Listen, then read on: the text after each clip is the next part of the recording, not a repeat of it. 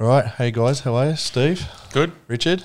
Afternoon, Yeah, it's been a nice day outside, isn't it? glorious. We're just discussing um, coming out of winter, going into spring. Hopefully, we'll leave the uh, cold weather behind us now. Do you prefer winter or summer?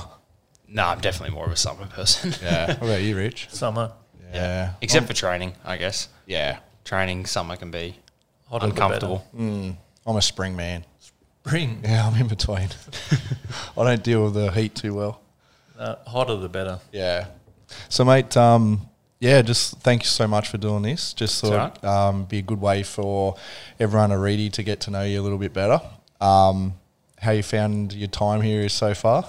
It's been good. Um, it's been really good to get back into a CrossFit environment, even if it is only sort of one or two days a week. Yeah. Um, I guess I found CrossFit's obviously always been that sort of cool community vibe. So I think that was something that I mean I had that have that over at Raw as well, but that's something that's sort of been missing since I guess the start of COVID and sort of CrossFit sort of fading away for a little while. So it's been good to get back into that sort of community vibe and Yeah. everyone knows everyone, everyone's happy for a chat sort of thing. It, Yeah. yeah, it's nice. Yeah, it's a, speaking of COVID and 2020, how has the year been for you? Uh, it's been not too bad. It's been, um, to be honest, almost probably a good thing for me. Like, um, it was a bit of a kick in the butt to start doing some of your own stuff Yeah. um, when you sort of everything kind of gets pushed into the background when you're flat out working for other people or um, doing uni or doing this, and I guess social life gets in the way of those sorts of things as well. So as soon as COVID came around and everything, all those things were sort of suppressed a little bit. Um, it was almost a good opportunity with oh crap, I've got all this free time. Like, what am I going to do with it? I may as well be productive. So um, for me, like it was obviously my degree and everything was all online anyway. Yeah. Um, but all of a sudden I had this extra 20, 30 hours a week to really hone in on that and still get my training in and feel like I had time to do everything. Yeah. Um, as opposed to, I guess, there's a lot of, I've found there's a lot of useless time in my day, like when you're driving to and from work and then Yeah. you're doing this and you're doing that. And when you're not having to do that every single day, that's like two, three hours a day that is not spent doing nothing. Yeah. So it can be more productive, which is good. Yeah. Yeah. Cool. Or if it is spent doing nothing, it's like stress free nothing. It's not like Yeah. I'm on my way to work, nothing. Yeah. Do you listen to anything in the car on the way to work? Like, do you, Yeah. or do Um, you use that for quiet time or? No, no. I kind of I I use it for downtime, definitely. Yeah. Um, either to just listen to music and not really think too much, or chuck on a funny podcast. Yes. Um, more so than anything, just for a laugh. But Yeah. depending on my mood, like maybe I'll chuck something on that is a little bit more educational, you could say, and try and learn something while I'm going. But sometimes I feel like that Doesn't work. doesn't work. Yeah, that forty-five minute drive or half an hour drive is the time where you probably want to be thinking about nothing because then you're going to be on for the remainder of the day. Yeah. Yeah. A lot can happen in that car ride in your head. Yeah.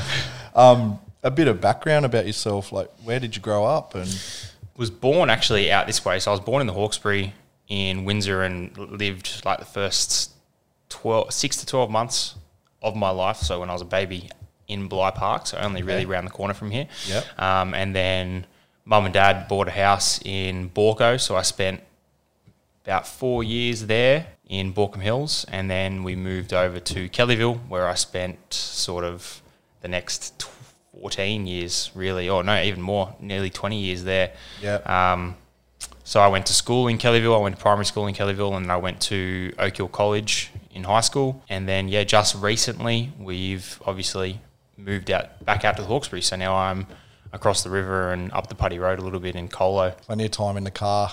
Yeah, Living plenty of time in the car coming in here. But you know what? It's like this has been a nice change being Yes. here now, um, as opposed to working in and around the Hills District. Now I actually work in and around the Hawkesbury, so it makes more sense to be Yeah. out this way, and it's not too bad. Whereas, yeah, you're right. Like it was an hour's drive each way every morning and every evening, which was getting old pretty quick. Yeah. Do you live on acreage out there? Yeah, so we're on 62 acres out there, which is pretty good. Jeez. Yeah. Yeah, it's a big block and it's yeah, it's everything that I thought having acreage would be. Like, yeah, Yeah. it's always something that like my family has acres, and we're always out there, and I'm loving life out there, and I'm Yeah. like, man, I wish I had this. And then as soon as we got it, I was like, okay, yeah, it's everything that like you can do anything. There's, Yeah. there's space is not an issue, noise is not an issue, so it's kind of do whatever you want. Yeah, I saw on Instagram um, during COVID time you were creating a few pieces of gym equipment out there. Oh yeah, yeah. We were having to play around with different ideas, um, but that was actually that was cool as well. It's almost a shame that um, I'm not getting the use out of it now. But when COVID did happen, I'm glad that I took that time to get everything set up. Like we put up a handstand wall, built a rig. Yeah, Um, we have a platform out there, bought some matting, put down some matting, built a squat rack, and all that sort of stuff. yep, Um, so it was good. Now the home gym's well and truly set up, and it's it's nice. yeah. you can do something out there. Yeah, yeah. Um, with with school, how was school life for you? School was good. Did you play Um, sports during school? Or? Yeah, yeah. So I played rugby for rugby union for the better part of my younger years leading up to teenage. So I started playing rugby union when I was maybe four. I started playing in my older cousin's team. Yeah, really. Um, so I played. It was funny going up through rugby. I played sixes. So it starts at under sixes. I played under sixes, under sevens, eights, eights, nines, tens, tens, elevens, twelves, thirteens, fourteens. Like, so I had to repeat two years because I was playing, always playing up with older cousins and Yep, stuff. Yeah. And then eventually they get to the point where they go, "You're too young to play any higher. Like you need to yeah, take some time. Um, and then I got really into baseball for a little Yeah. while. So I played baseball from when I was maybe 11 um, in the summer, so opposite to rugby, uh, right up until I was 18. And I've even gone back for one or two seasons in the last few years just to have a muck around in sort of social setting, yeah, um, which is cool. I still play cricket every now and then. Like again, the last year I went back for another season, and I think just every now and then I get this drive to want to play a team sport again. yeah, yeah, Um, which is fun. It's never good for my um, drinking, but yeah. Drinking, yeah, playing uh, social sport. Yeah, and takes up like baseball. How long does a baseball game go for? Baseball is only two hours. Okay. Um, So it's not like level. cricket where you go five, six hours. Yeah, whereas cricket's long, and cricket cricket is funny. Like Taylor always gets the shits during cricket cricket season because it's like train Saturday morning, and then I'm Yeah. at the cricket pitch at eleven, and then I'll finish up at ten to six. yeah. like, She should become so a scorer. She should just come and watch. Yeah, like Support. yeah, support the boys, Taylor. Come Yeah. on. I'm sure she'll love being called out on a podcast. Oh yeah, she'll love it. Don't worry. She'll, be next. Yeah. yeah. Um, who do you play for? Like cricket when you do Um, out here in the Hawkesbury or no, so I was actually playing for Glenorie, um, Okay. Glenorie Cricket Club, and that was only because. So when I was in Kellyville, there's a long story, but we had a friend. Me and my cousin had a friend that were playing was playing for Glenorie. We went and played for him. Yep. And then it just made sense to go back and play with people that I knew rather than start out at a new club. Like the extra 20 minutes drive was worth not having to make new friends. Yeah, yeah. I think that's why you always get drawn back into team sports because you you those relationships and you want to play with your mates and be around. You know, just have a bit of a bit of fun Yeah, for sure. Yeah. Yeah, 100%. rather than going into a club and trying to meet everyone new. Yeah. It's Oh, comfortable. Yeah, it is. Like I've always been okay with that sort of thing, but um, at the same time, like I don't know, it's it's probably a little bit of a competitiveness thing as well, where Yeah. like I don't really want like because when you're a new person coming to a new club, like I've always noticed, it takes you sort of like say you're a a um, like so say baseball for example. Say you're a Division One player, you always have been, and you know you can still play that level. But then when you're signing up to a new club, they have no idea who you are, so they're kind of like like you'll instantly get put in Division Three, and then they'll go, oh, maybe this guy should play Division Two, and then by three quarters of the way through the season, you'll be playing Division One. Whereas if you had just gone back to the club you knew, Yeah. you wouldn't have had to waste time in the beer league as such. Yep. Yeah. Um, yeah, and that, again, that's just competitiveness for me. Like, I can't really go back to a team sport and not try and be good at it. Yes. Like, I can't go back just to have fun. It's Yeah. fun, but I have to be good at it. Yeah, yeah. I know what you mean. Was it like that here? Trying to like coaching here, your first session, like you don't know anyone. What was that like for you coming into a community that's of like we're all relatively tight and like everyone knows each other and what's that like? What was that like for you? Um, it was interesting. I think I'm lucky in the sense that I can tend to pick out the person that I'm going to click with and sort of draw towards those two or three people to begin with. Yep. And then sort of, you know, like once you've got an in with one or two people, it kind of, it's a trickle down effect. And it and breaks the ice. and it breaks the ice. Um, so just picking those one or two people, I guess, to begin with that you're going to click with well, get to know them quite well, and then next, like, because I think the other thing is as a member, like if I'm a member as well and a new coach comes in, um, if I hadn't been a coach in the past and know what that feels like, it's very easy for members to be like, oh, it's a new coach. I don't want to break the ice with a new coach. Yes. So they sort of stand back. So you find those one or two people that then the other people feel less uncomfortable about it because they can see other people doing it. Yeah. Um, so I think that's a big thing is that as well. Um, but I've also just I'm not a shy person Yeah. as such, so um, Yeah. that kind of plays in your favour a little bit as well. Yeah. Whereas if you're a little bit shyer, I think it's kind of hard to Mm. break the ice. I think the hardest thing coming into here was COVID restrictions. Like yes. all of a sudden, I guess you're. We went from having one coaching style, very hands on, very close and personal sort of coaching style before COVID, mm. and then COVID hit, and you go three months without coaching, and then you come back and you can't even fall back into your old coaching style. You kind of have to adapt because everyone has to be bit spread out. You can't be too hands on with people. Um, like even I think the first thing I said to you was when meeting new people here, such an uncomfortable feeling to not be able to shake their hand. Yes. Or to at least have to be conscious of it. And then when you do shake someone's hand, you go, oh, shit, I'm not supposed to be doing that. yeah. Um, so it's a bit. That was that was a funny thing to have to adapt to. Was Yeah.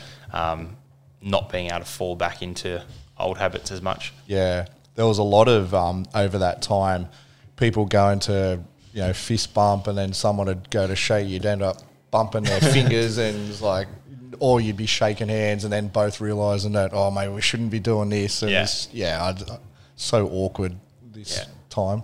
Just uncomfortable. Yeah, yeah, hundred percent. Well, it's kind of like I and I said this a little while ago. I think even to you is that you go however many years, right? Like you go 20, 30, 40, 50 hmm. years for some people in the gym, always shaking someone's hand, and it's rude not to shake someone's hand. Yes. And now we're in this time period where like people are going to look at you funny if you do shake someone's hand. Yes. Like it's such a reverse, and it's. Um, I've heard lots of people say that they reckon it's going to stay that way. You know what I mean? Just from a cleanliness thing, I ca- cannot see I it staying that way. Yeah, yeah, like I even now, like you still catch yourself doing it. We're supposed to have been doing this for six months now, and you still catch yourself shaking. Still people's hands. uncomfortable, isn't It's it? still uncomfortable. Yeah, Yeah. Yeah. You've got a handshake. It's all over the place. yeah. Yeah. I, I, or, whenever I'm meeting someone new now, I'm automatically I'm just sticking out my hand to shake it, and Yeah. if they shake it back, they shake it back. If not, well, that's cool too. But Yeah. I, I can't break the habit, or I'm finding it very hard to. Yeah, I remember I was walking through Windsor, um, just up to the Woolies to get some groceries. Yeah. and I just passed a friend that was walking the other way, and I said, "Oh, hey," and like went and gave her a hug, and there happened to be two GDs coppers walking past, like. And I didn't even think about it. Like I saw them there, and like I've given her a hug, and then she's gone. We're not supposed to do that. Like there's, like, and she goes, "There's cops right there," and I was like, "Sure." Like Yeah. how about how bad of a mood would you have to be to be like Yeah. that natural reaction? Don't do that. Yeah, I do feel we're in this weird um, moment of time where COVID exists, but it kind of everyone's acting it doesn't exist, and it's what Mm, like, like should like we distance, but we don't distance. Should we shake Mm. hands? Do we not shake hands? There's not an outbreak. We're not in lockdown. It's Mm. just I found that there's a really weird t- time that some people go, oh no, it's still you know really staunch about no keep your distance and blah blah blah, and then others it's like nothing's ever happened. I think whatever everyone is doing right now, we seem to be Yeah. Mm. trending in the right direction. So just keep doing whatever you're doing now. Yeah. I think the big problem hits in when all of a sudden you have people doing the wrong thing, Yeah. but blatantly doing the wrong thing because they know it's the wrong thing to do. Yes. Like you can see it a lot in the states and stuff, right? Yeah. Of- and I know that there's things going on over there, but like there's people protesting even against the fact that they're supposed to be in lockdown, mm. and you're going, well, you're not helping the problem. That's right. Like, yeah. just help the problem, and then we can all go back to normal. Well, that's been happening in Victoria.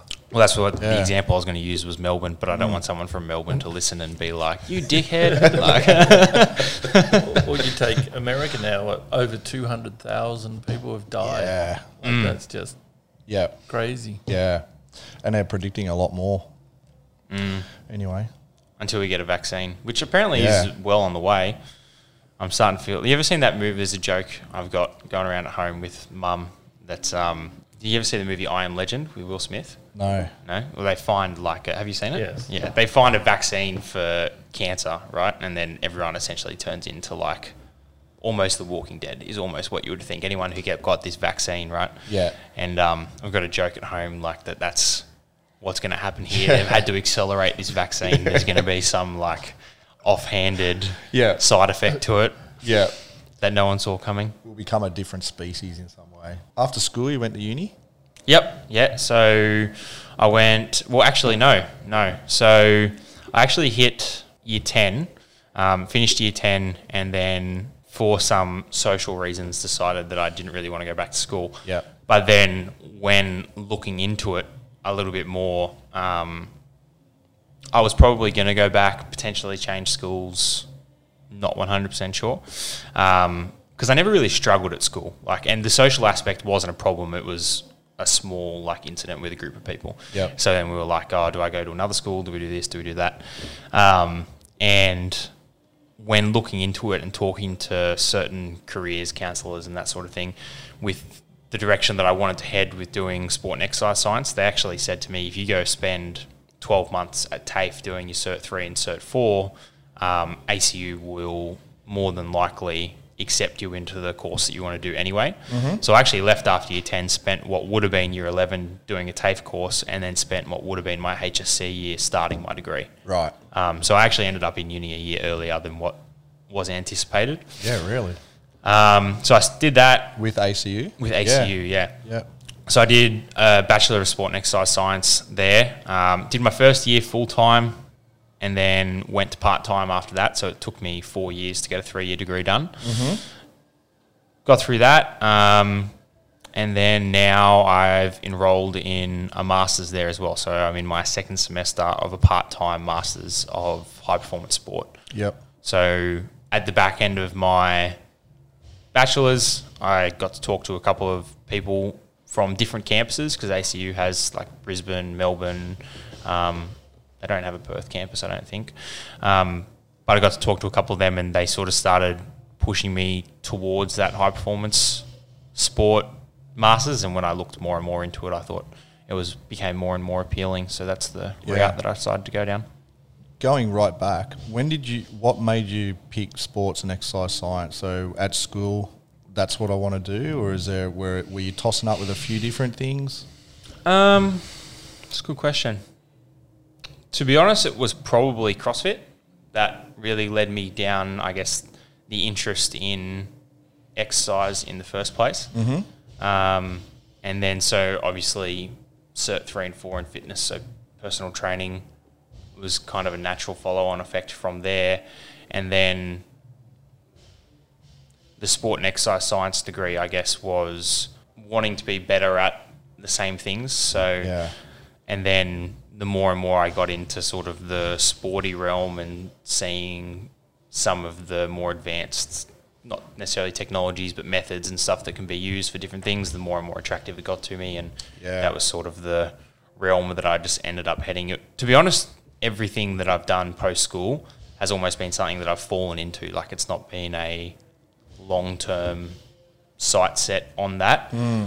Um, it's just sort of happened over time where that's what I've Yeah. fallen into and fallen into and fallen into. Yeah, something like okay, you've found CrossFit and then for you Mm. developed uh, an interest in wanting to pursue something along those lines, and then fallen into Cert three, Cert four. Yeah. Then okay, yeah, I do enjoy this, and that's reinforced. Yep. Then go and do a bachelor, and so on and so on. So the more you've got to learn and experience um, as you've gone along, you've sort of just used that to propel you into the next thing. Yeah, mm-hmm. and I can see it going even further. Like now that I'm getting part of the way through this masters, things that used to daunt me, like the research side of things, for example, has always been something that I've sat back and gone, "That's not for me, not for me." But the more and more that I spend time talking to particular researchers and doing this through the course, the more and more I sit back and go, "Oh, maybe that's actually a route that." Eventually, I'll move towards with the academia side of things.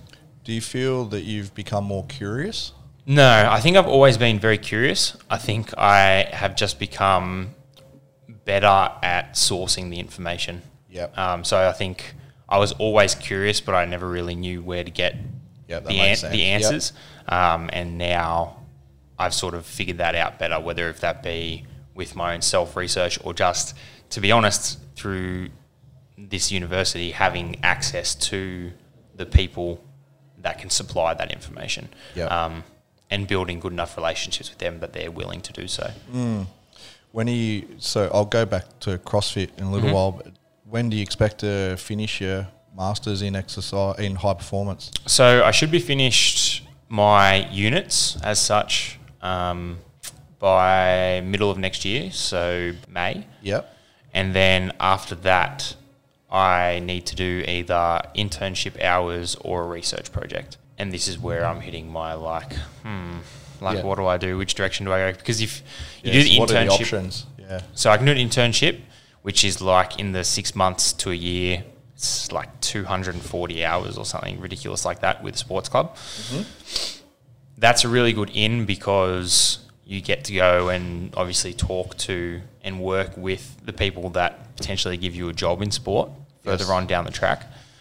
However, the research side of things is also you're into a doctorate if you ever want to do it. So you go do this research project and it looks good as gold, and then you finish up and you decide you want to do an honours in something, and then you decide you want to do a PhD.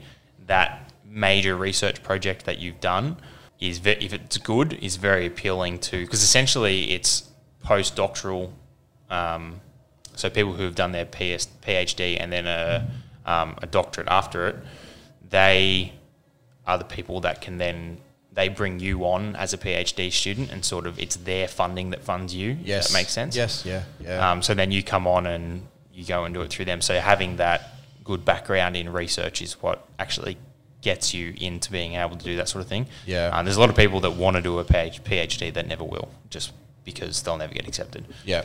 um, which I'm probably one of those people. But um, but yeah, as I said, Are you leaning more towards the internship?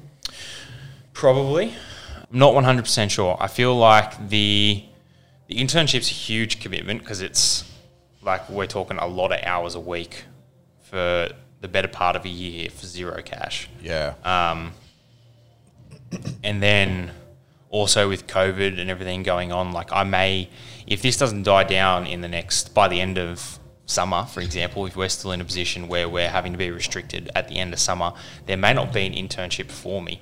That's true. Because Yeah. obviously they're, they're not even, they're having to fire staff in the Yeah. sporting world. Players are having to take pay cuts Yep. because they can't get other fans and they can't get stuff into stadiums to watch and do Mm. this and do that. So they're not going to bring on a non-essential intern, Mm. right?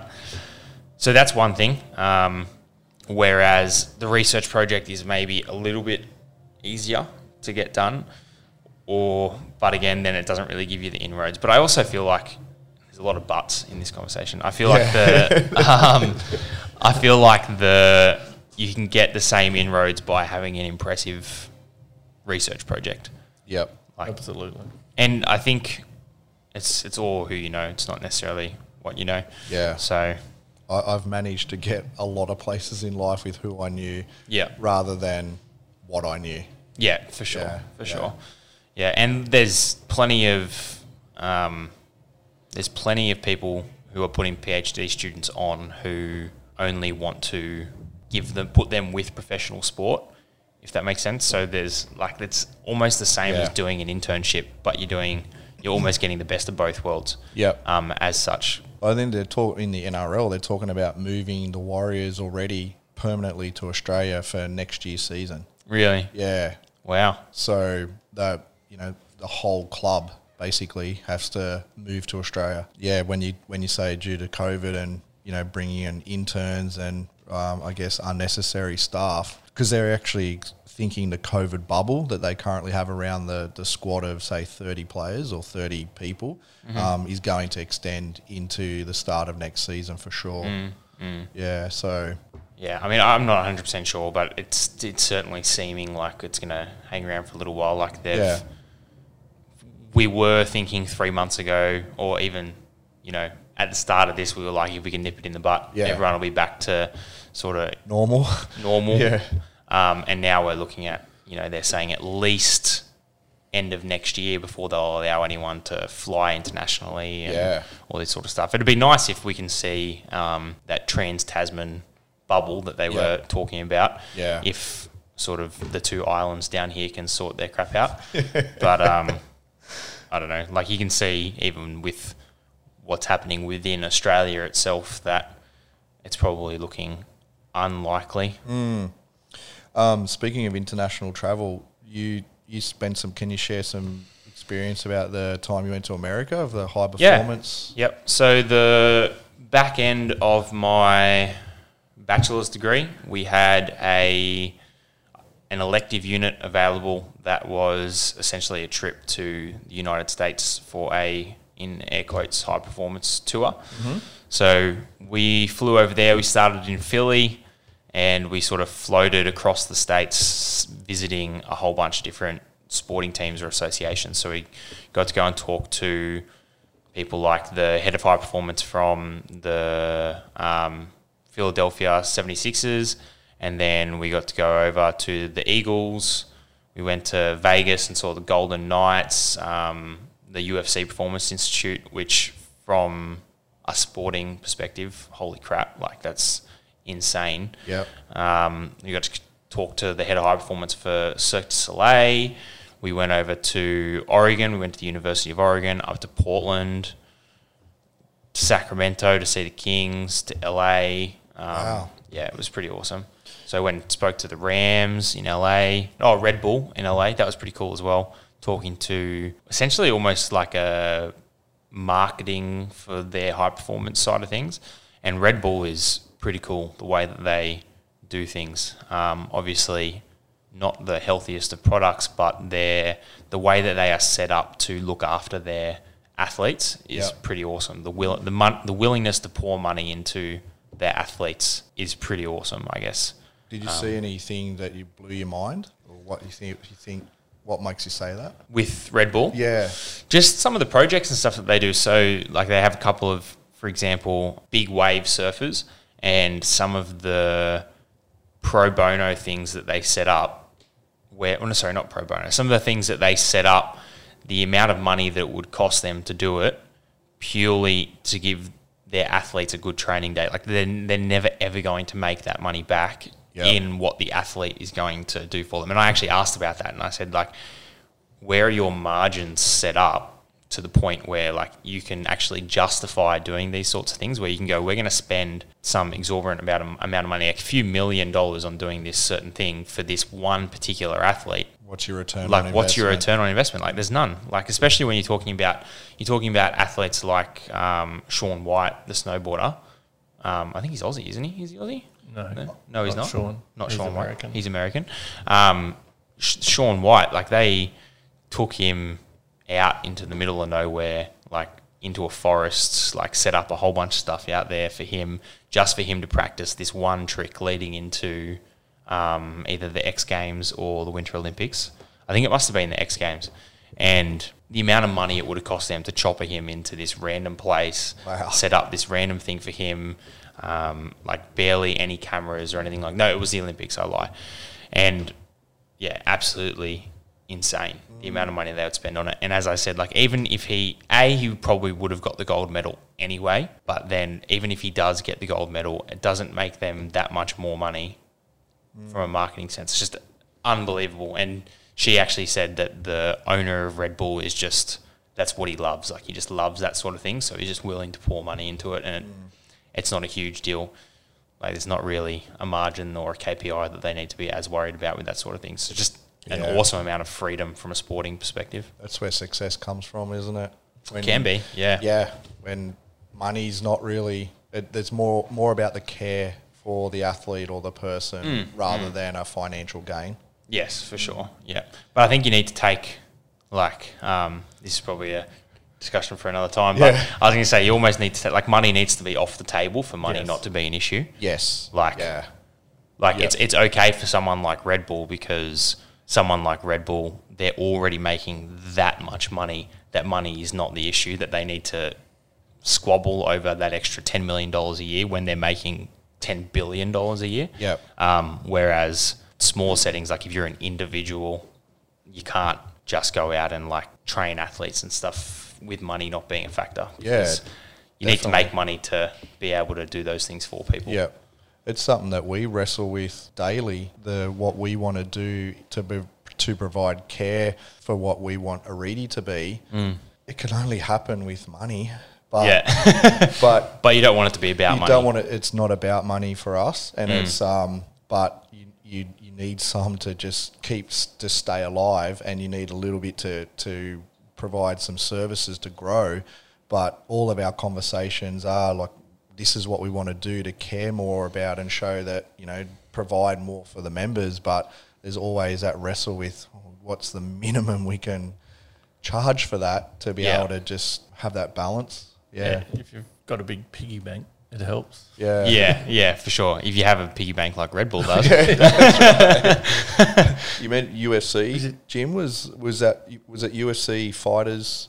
Oh, UFC. UFC. Yeah. So we went to the UFC Performance Institute. What was that like? Awesome. Absolutely awesome. And um, like the guy who runs it, Duncan French is his name. Like he is just a wealth of knowledge. Like it's unbelievable. And some of the people that they have there, like, yeah, you just there's just a team of people that individually all know more than a team of people at most other sporting clubs. Yeah. And you've got five or six of them floating around in one area, all working collaboratively. And it's just it's a pretty beautiful thing to see. Like you can you can see the obviously the money that's into it. Um, but yeah, and like the Performance Institute over there is set up so that essentially just to help the UFC athletes. So it doesn't even Yeah. it does not charge UFC athletes to go over there and train there. Like anything, if you're a fighter, provided you're you've got a contract with the UFC, mm-hmm. to go over there and work with them doesn't cost you anything, which is mind-boggling, right? And mm. essentially, what happened was they sat down one day and they said, okay, this is how much money we're losing because fighters either aren't making weigh ins or they're getting hurt prior to their fight and they're pulling the pin. And what they sort of ran the cost benefit was if we spend all this money getting this UFC PI up and running, can we save enough money with time loss with our fighters that it's worthwhile? Mm. And they have. And like, I can't remember exactly what the statistic was, but you're talking hundreds of thousands of dollars saved just because of the amount of athletes that they were able to, you know, have not be injured in the last couple of days of fight camp and have to pull the plug or not make weight and then either and then their opponent doesn't Yeah, want to fight because the other guy was too heavy mm. or whatever it is. It's just pretty pretty awesome because there's some serious money that's been poured into that place. yeah, and that's that would be a big big thing for them. Is their whole business revolves around the fight in the octagon. So getting the fighter to the octagon is It's huge. is is all. Yeah, it's what they have to do. Yeah. And I um, think if we looked back, like I, I never really followed it that closely, hmm. but I can remember like a couple of people pulling out of fights and stuff, maybe like six, seven years ago in the UFC when UFC was kind of, I guess, not as respectable as it is now. Um, and now I, I can't remember a fighter pulling out in the last however long. While you were saying it, I did have a thought about. I can't remember many fights where they've pulled out recently. No. Yeah, I can't It remember. still any. happens, but then they've got a backup and they've just slot someone else in straight away. So that's Mm. Yeah. the other benefit that comes out of that. Yeah. But isn't it, yeah, phenomenal? It's getting that group of people working collaborative together for the athlete. Mm. Yeah, That- it's pretty that- cool. That yeah, that's what drives that performance. Yeah. Yeah. Did you? So those two places are kind of set up for the individual athlete. Did you notice a big difference when you went to a team orientated facility? Say, for example, the Philadelphia, was it 76ers? Mm-hmm. Like, was there a difference in the. I hope so. There's The- too many. There's like the I know. 49ers in Yeah. San Francisco, and I always, every now and then, I get the numbers wrong, and I'm Yeah, like, what? the one in Phil- Philadelphia. Yeah. Was, um, yeah. Did was did you feel a difference between, or was there different approaches to how they went about culture and how they treated athletes, depending on whether it was a team orientated or for individuals? Yeah. So for individuals, it's it is all about the individual, right? It has Yes, to be. yeah. Um, whereas I guess with teams, some places you could see there's more culture than others, or more of an attempt to make sure culture is built than Yeah. others. Um, but I think almost everywhere has some aspect of delivering to the individual as well as delivering to the team. Yeah. Um, but you can definitely see the difference. Like, for example, the Philadelphia one, the amount of time that they spend designing a program so that there can be some level of autonomy within that, whether it would be the best example is probably like recovery, right? So rather than at the end of a training session saying, okay, you guys both need to go and get in an ice bath for X amount of time.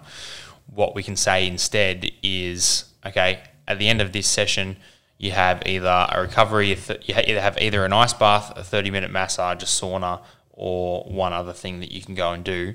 Pick the one that you enjoy doing. And I think sometimes in a team perspective, things can get so gelled into because we're a team, we all do the same thing.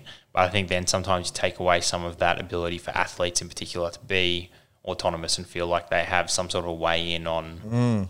what they're actually doing. And that's something as well that like I struggle with from a coaching perspective or from a programming perspective is I know what you should be doing.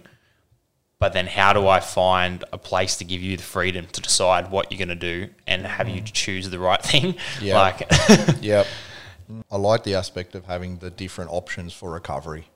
Yes, yeah, that's for sure. There's there's a um, there's a, what's called a recovery point system, which is something that um, I know the Socceroos used for a little while under their head of high performance a couple of years ago, and essentially they would get given this recovery system point score. They'd get told how many points they had to accumulate before the end of the week, and each recovery modality was worth a certain amount of points. So, foam roll for 15 minutes might have been worth one point. A two minutes in, five minutes off for three sets. Ice bath might have been worth five points. A 20 minute sauna might have been worth five points. And okay, by the end of the week, you need to have accumulated 20 recovery points.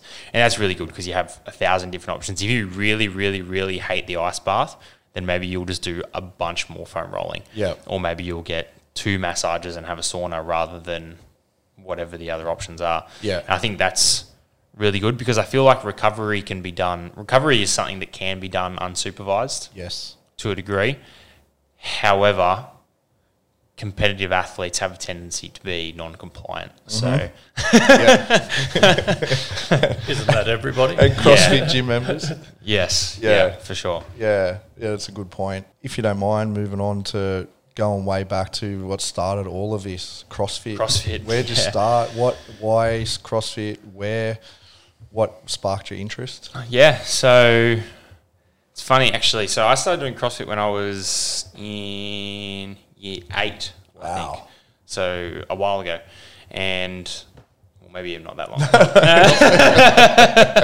um, but so actually, what happened was my mum was actually doing a tough mudder with a couple of my aunties Yeah. and my mum decided like she'd been doing some reading and CrossFit was one of the things that some trainer had suggested that you do to train for a tough mudder. So mum looked it up and she decided she was going to go do have this trial session at CrossFit and then Go, mum. yeah, and Yeah. then we ended up at a gym that was just down the road from school. So she convinced me to come and do a trial session with her. Yeah. Anyway, we did the trial session. both signed up to like a two day a week membership, and then like maybe day, I don't know, I want to say in the second week we were there, mum sprained her ankle on a 5k run. Um, rather than cancel her membership, they just kept her membership running, and I was allowed to go as often as I wanted. And then I ended up sort of down there five days a week after school. Like I'd go straight from school down to there, and I was there on a Saturday morning. And then yeah, it kind of sort of fell in love with it when I was 15, and Yeah. then did it for X amount of years, and then had a little bit of time off when I know, like anything, just gets. I was going to say maybe not get stale, but sort of I turned 18 and had better things to do. Yes. And yeah. uh, Other interests. yeah, I had other interests, and then yeah, after I got through that, then started coaching a bit more, and yeah. here we are. Do you remember what it was that when you were 14, 15, what was the, the juice to keep going back every day? And what, what actually, what was your first session? What did you think of it? Um, my okay, so my first session ever was like, I want to say, pull ups, which I had to do with a band, box jumps, and maybe thrusters. I think it might have been, Jesus. and it was a pretty rough workout. Yeah, welcome Um, to CrossFit. Yeah, yeah. Nasty. it was pretty rough, but I like so I was I was I'll give you a bit of a background. I was a pretty chubby kid, like going through Yeah. primary school, but I was this chubby kid that was definitely not the fittest, for example. But when it came around to cross country, there was the kids that were actually good at cross country that would smoke me. Yeah. But you know, out of a cohort of 80 kids at my primary school, I would always be sort of like seventh or eighth. And it wasn't even a that I was faster, fitter, or anything than what these other kids were. Like, and I was, as I said, a pretty chubby kid, didn't run overly well. But I think even from sort of the age of seven or eight, I actually like being in the hurt locker. Like it was something that I enjoyed was running to the point where I was not feeling very well. Yeah. Um, and that's sort of what got me there. And then when I got to CrossFit and I went, how easy is it to get to that point of like, I'm absolutely destroyed. And because that was a feeling that I loved, Yeah. that's, that's sort of what I fell in love with was that. And then over the years, I've had to actually learn to dial that back a little bit. Um, because that can be 30 seconds. Yeah, yeah. My experience with it is 30. Shit. Wow. yeah. So Endurance, I think Yeah, that's what made I'm me fall kind of an athlete, Rich. yeah. Yes. Yeah, right. So I think that's actually what got me into it in the first place was this hurts and like I enjoy that. And also then once I did find it, like as I said, I was I was that chubby kid and then I started to notice like I was no longer that chubby kid doing Yeah, CrossFit and then yeah. it sort of started to get better. I started like doing better at the school cross countries and doing better at we had like a biathlon that we did and I found my fitness level went through the roof when I was doing CrossFit. So it just became more and more attractive to me. You know, rugby got easier. Um, Yeah. Like all these things got easier to do, and that's where it sort of stemmed from. It's awesome. Did you went on to compete in CrossFit? Yeah, yeah, I did. So, oh, what did I do? So, after I've been doing CrossFit for maybe like six months, I went to, I want to say, RevX in Hornsby, and Yep. they had like a teens comp that they did. And I did that teens comp and went really well in that. And yeah, that was pretty much the spark of it. And then I started doing, I was relatively good at CrossFit when I was first starting out. So, I ended up like getting paired with a couple of the older guys to go and do local comps or teams of four or whatever it was. Um, my weightlifting was relatively good, so I ended up transitioning into and even doing some weightlifting for a little bit. And that's the other thing. I think CrossFit's really good if you're super competitive because there's almost that aspect of I want to be the best at everything, and then there's all of a sudden there's CrossFit which kind of allows you. I mean, it's not footy, it's not soccer, it's not basketball, it's not cricket, it's not that, but it is like a little bit of everything. It's running, it's rowing, it's lifting, it's pull ups, it's toes to bar, it's this, it's that, it's that, and there's that drive of like I want to be good at every single one of those things. I don't want to be good at just one thing. Yeah. Um, yeah. So I think it's good for if you're ultimately competitive. I think it's a fantastic sport sport Mm. to come into. Yeah. And I don't know if you noticed that, but I have always noticed like people get drawn to it for that reason sometimes. Yes. Like you see people that are quite naturally gifted, let's say social athletes or even not even just social Yeah. athletes, like footy players who hear about it and then they come and want to do it purely because they want to be better than everyone else at it. Yep. And that it it really does draw that level. And as soon as if you flick on ESPN and watch the games, like I've heard that many people bag out CrossFit and talk, tell me how stupid CrossFit is, and then flick on the games and go, "Holy shit!" Yes. Like Yeah. those blokes are incredible. And mm. you go, "Well, yeah." Like I don't know what everyone's been telling you for so long, Yeah, that's but right. like this is literally a group of people that train X amount of hours or train 15 hours a week purely to be good at everything. Yes. Went on to regionals. Yep. So I guess that's where you were trying to lead Yeah, me with that yeah, question, was wasn't it? um, so yeah, after I got through sort of those initial couple of years and then that little bit of time, sort of once I turned 18, going off the rails of training a little bit, Yep. when I came back and started getting a bit more into it, um, I went to two regionals in a team. So I had a quiet back of my mind goal of trying to qualify in the first year um, and didn't get anywhere near qualifying as an individual. I think I came like 72nd or something, and then I ended up in a team that year. Um, the following year, again, like I was a little bit more vocal about my goal of trying to get there as an individual, but I ended up missing out by I came 50th. So back then that was um, it was top 30. That's Yeah, I was when it was say, still what did you need? It was Okay, so still 30. regionals. Yep. Um, so I ended up going as a team again that year, um, and that was like to be honest, going to regionals in a team is an awesome experience. Like Yeah. it's like it is essentially just going out and throwing. And while we were kind of in a bit of a almost blessed position where we were never going to podium, like we were never going to be in the top heat with our team. Um, and all of us knew that, but that meant it was literally just a chance for four friends to go and Throw throw, down. throw down and have some fun, like Yeah. on the regional stage Yeah. which was really really cool.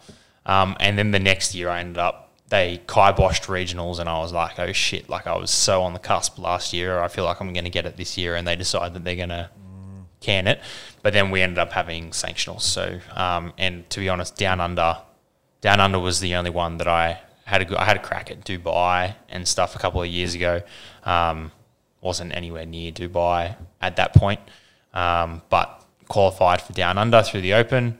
Um, and yeah, to be honest, Down Under, like it's the same faces, it's the same people, it's the same venue, it's everything's the same. It's run by the guy who runs it. Um, what's his name? Does he own CrossFit FX? Yes, what's Yeah. his name?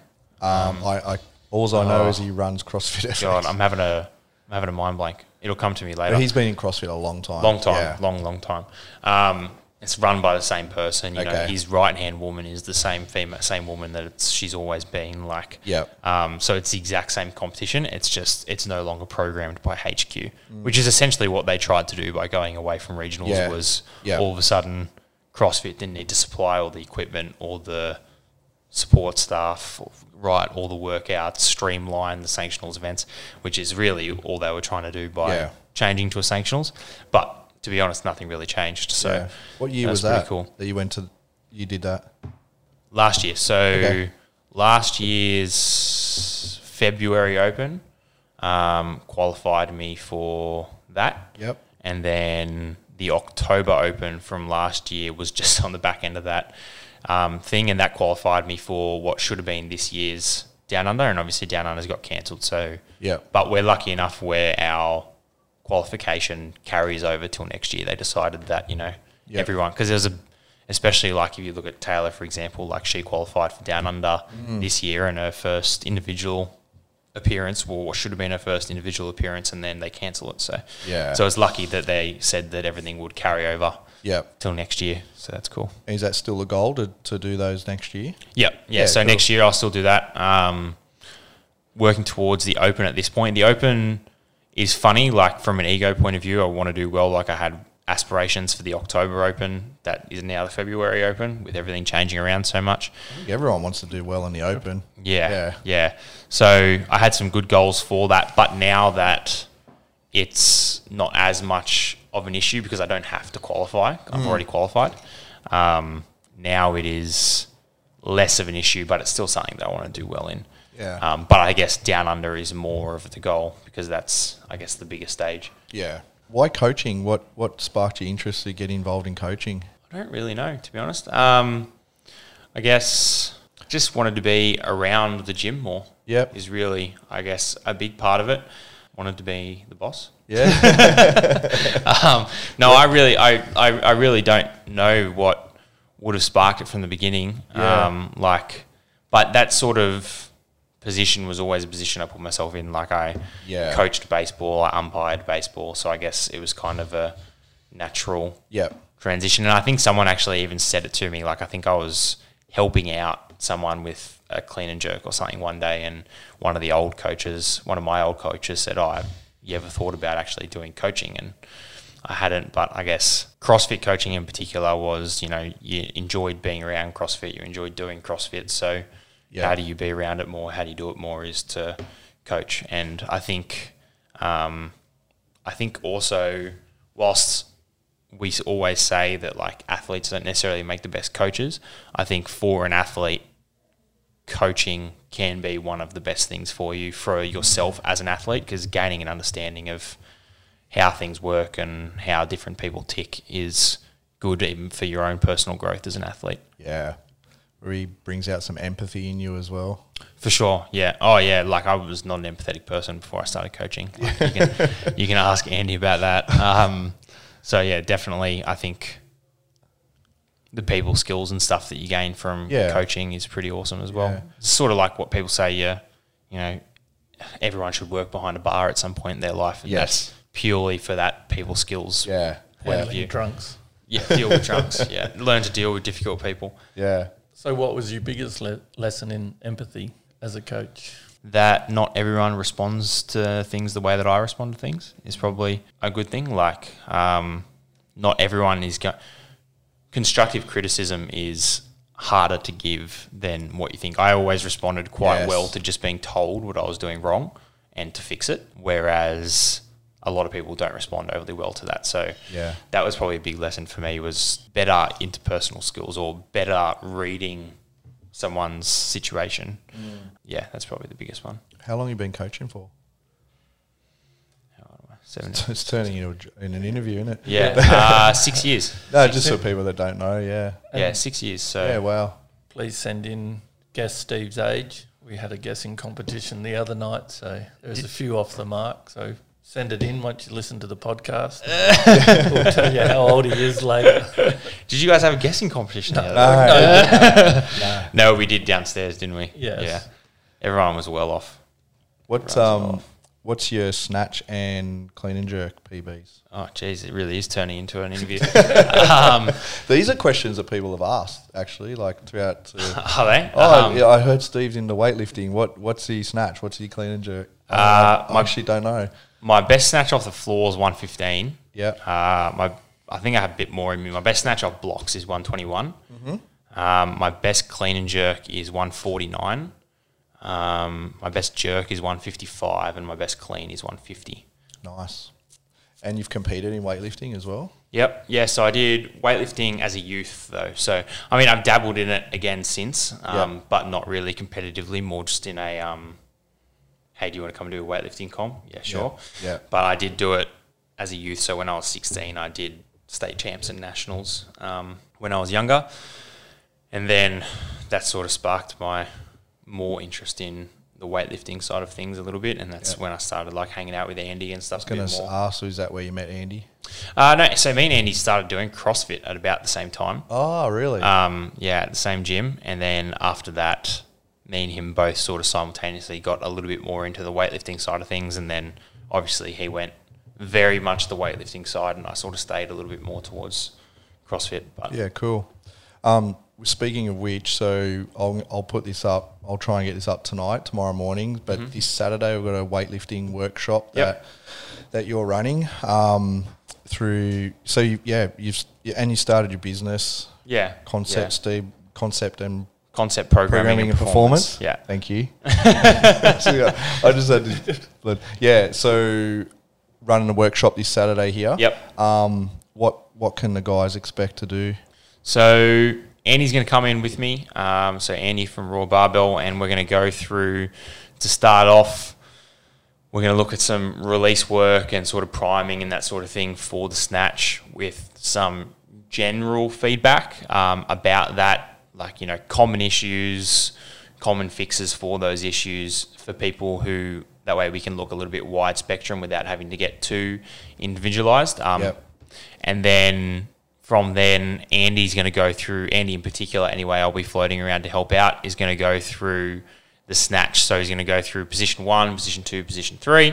Um, we're going to have a look at sort of some common issues that we see, particularly from CrossFitters. Yep. So, for example, CrossFitters tend to be very heel dominant. So we're going to have a look at, you know, fixing some body position and fixing some weight distribution and that sort of thing. Um, and then from there, once Andy's brushed over that stuff, or not brushed over it, but once he's gone through that stuff, I'm going to go through a little bit more the CrossFitty side of it in barbell cycling. You know, the difference between cycling well from the hang, cycling well from the floor, um, practice doing some touch and go reps, but then also practice doing some not touch and go cycling. How can you make that faster? What's better? What's worse? Should you move your feet? Should you not move your feet? Yep. Um, and then after that, we'll hopefully have time for a little bit of sort of question time if people if people want it. Hopefully, we can get a chance to go through some drills to fix some of those smaller issues as well. Whether Yeah, if man. it Yeah, so if you do want to book for that um, workshop, so it's this Saturday, the 26th, 9.30 till 11, 11.30. yep. Um, go to MindBody, select 26th September, go to the weightlifting workshop and book and pay. So it'll be well worth it, hey? Yep, it definitely will be. Yeah, Yeah. something for everyone. Yeah. Do you have any fears or phobias? Fears. You know, I'm not scared of heights, but this is like a bit of an embarrassing one for me. Like, I'm not like I'm not. I'm genuinely not scared of heights at all. Like, I don't get that weak in the legs or that sick in my tummy feeling when I look Yeah. over the top of a handrail or anything like that. Yeah. But I hate, hate, hate ladders. I hate them. Yeah. I, Hate. I hate ladders. Like in my shed, we've got a ladder that just goes up to the mezzanine where we like store camp chairs and different things up there. And it takes me 30, 40 seconds to get up this like six step ladder. I hate it. I hate them so much. I don't know why. don't know. It doesn't stem from anything. It's just like I, I can be two rungs up a ladder and my legs are like shaking. Yeah, so if we get to change the rings here, we get the ladder out, you're no chance. No, I'm no chance. No, but I'm like a much better. Well, actually, you weren't here the other day when I got like we were adjusting the rings Yeah. for Taylor, and like I was about to climb up, and then John went, "Do you want me to climb up and do it?" And Yes, I went, "Yep, go for it." Yeah, John's good at that. He just scoots straight up the pole and away Yeah. he goes.